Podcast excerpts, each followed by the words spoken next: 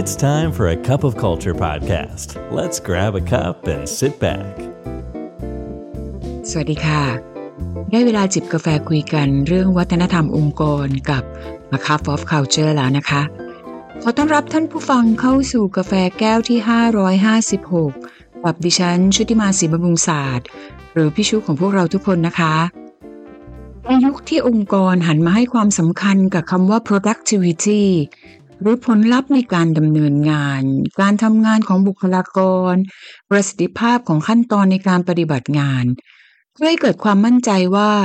ธุรกิจจะเดินหน้าไปตามแผนได้ผลตามเป้า และเจริญเติบโตแบบยั่งยืน ประเด็นสำคัญก็คือ แล้วองค์กรจะแน่ใจได้อย่างไรว่าทีมงานหรือบุคลากรของเรามันเป็นองค์ประกอบสำคัญที่สุดอย่างหนึ่ง จะเป็นตัวช่วย ไม่ใช่ตัวถ่วง ต่อการไปสู่เป้าหมายนั้นๆ ในขณะเดียวกัน ทุกองค์กรต่างก็เริ่มให้ความสำคัญกับคำว่าประสบการณ์ หรือ experience ของทีมงานด้วยดังนั้นจะทำอย่างไรให้เราสร้างประสบการณ์ที่ดี และเปลี่ยนแปลงประสบการณ์ของทีมงานของเราไปสู่ความรับผิดชอบความทุ่มเท หรือ accountability และ commitment วันนี้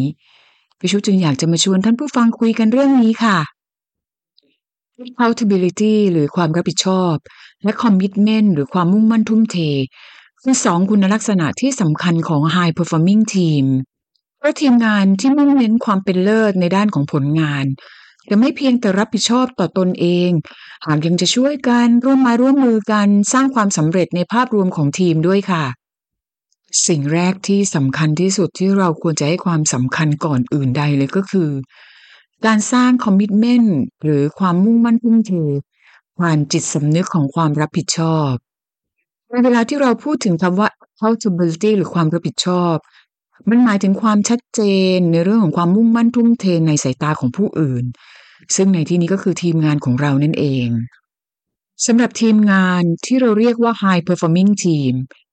คำว่า accountability หรือความรับผิดชอบเนี่ยจะแสดงออกผ่านความชัดเจน ความโปร่งใสที่มีต่อกันระหว่างทีมงาน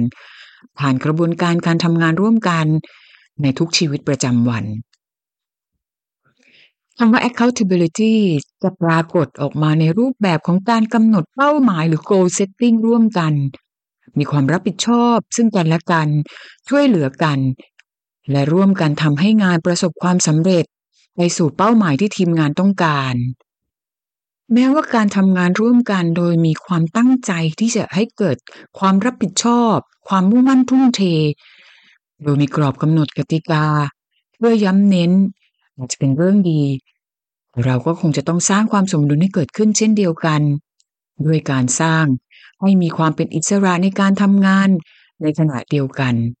มิฉะนั้นเนี่ยความรู้สึกกดดันหรือความรู้สึกที่เรียกว่า micro management ก็จะเริ่มปรากฏเข้ามาในความรู้สึกของพนักงาน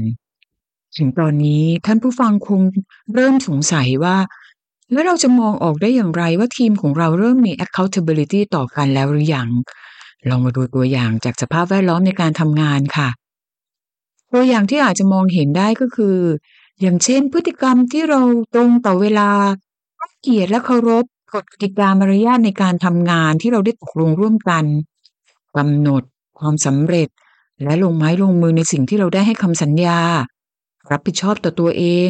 รวมทั้งสามารถมอบหมายกำหนดบทบาทที่เกี่ยวข้องกับเพื่อนคนอื่นได้อย่างเหมาะสม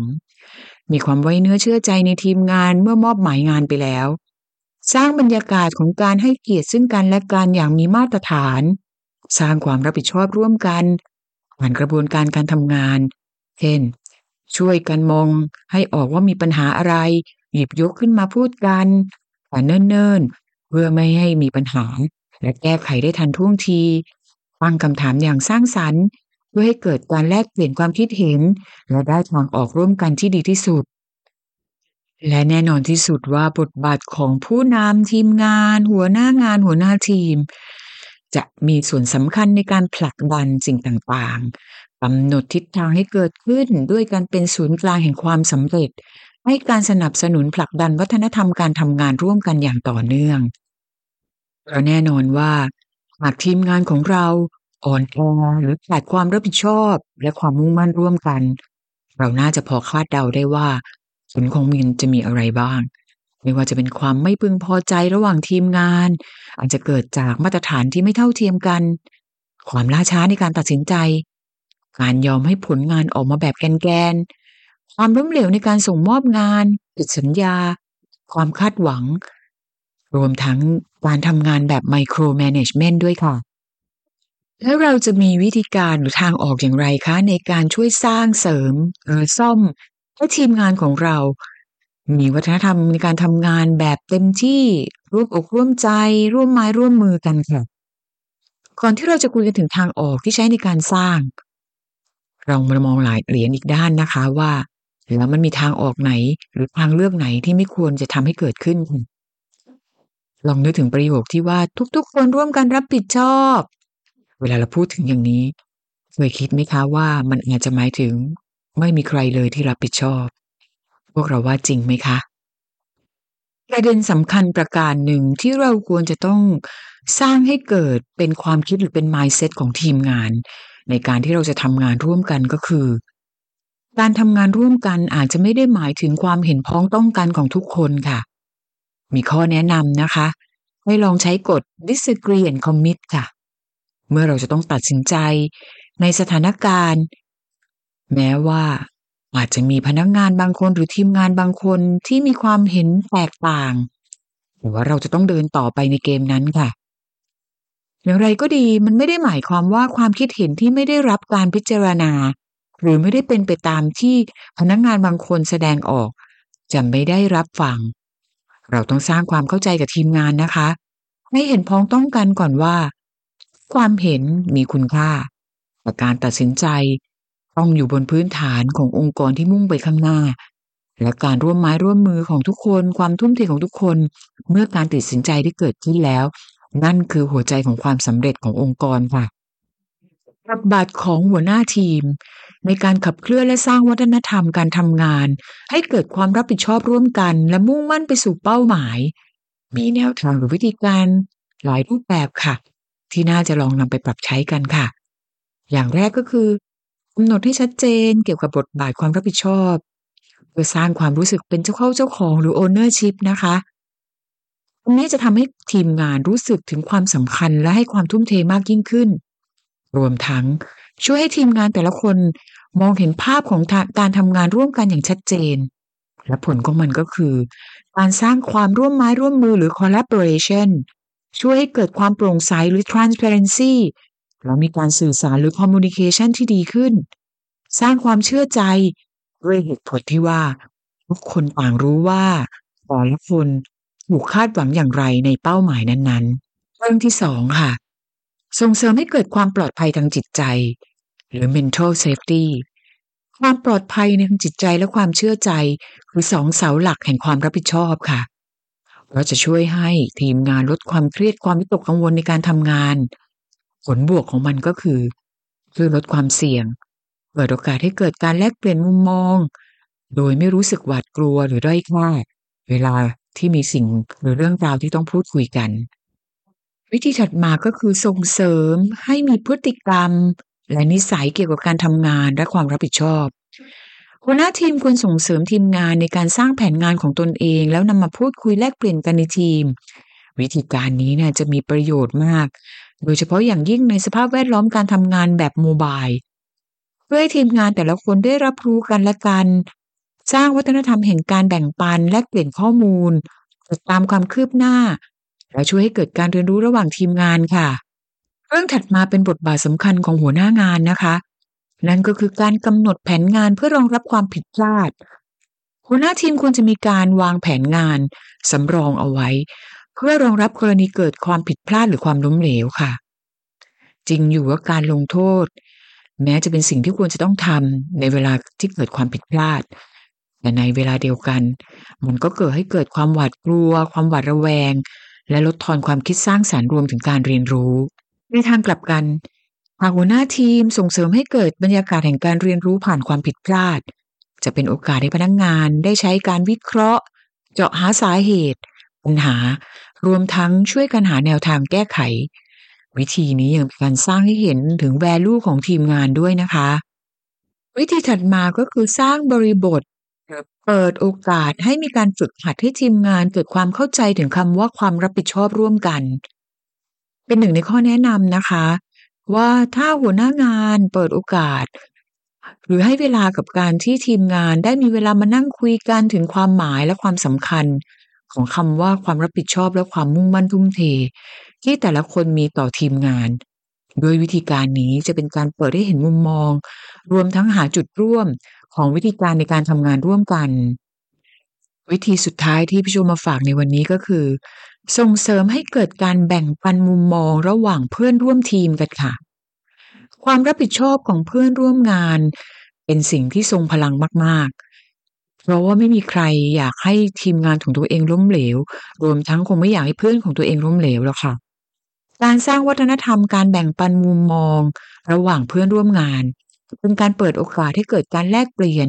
แสดงออกถึงความคิดเห็นในเรื่องต่างๆช่วยลดช่องว่างในการทำงานร่วมกัน ลดปัญหาความขัดแย้ง และการร้องเรียนเรื่องเล็ก ๆ น้อยๆมีข้อควรระวังก็คือต้องใช้มันอย่างเหมาะสม ทั้งในเวลาและความพร้อมนะคะ ในช่วงสุดท้ายของ EP นี้พี่ชูอยากจะชวนคุยถึงพฤติกรรมที่สำคัญของผู้นำหรือหัวหน้าทีมค่ะ ในการสร้างวัฒนธรรมของความทุ่มเทรับผิดชอบ เรื่องแรกก็คือ ผู้นำต้องมีพฤติกรรมที่มีความสมดุล ทั้งในเรื่องของการผลักดันสร้างผลงาน รวมถึงการสร้างแรงบันดาลใจค่ะ เรื่องที่สองที่ต้องทำนะคะ คือการให้มุมมองด้านกลยุทธ์ค่ะ ราะจะเป็นสิ่งที่ช่วยให้ทีมงานรับรู้ ถึงความสำคัญของงานที่ทำและความสำเร็จที่ส่งผลต่อตนเองและองค์กร ดังนั้น strategic perspective ของผู้นำจึงเป็นเรื่องสำคัญค่ะเรื่องถัดมาก็คือเรื่องของการสร้างความร่วมไม้ร่วมมือกันหรือ collaboration การทำงานระหว่างทีม การสร้างการประสานงานทั้งภายในภายนอก จะช่วยให้ทีมงานทำงานด้วยความมั่นใจ สนุกกับงาน และมีประสบการณ์ในการทำงานที่ดีขึ้น และพฤติกรรมสุดท้ายซึ่งสำคัญมากก็คือ การให้ความเชื่อใจด้วยความจริงใจค่ะ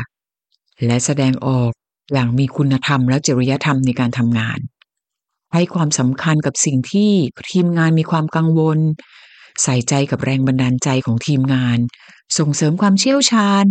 สร้างมาตรฐานและพัฒนาให้ดียิ่งขึ้นให้กับทีมงานนะคะ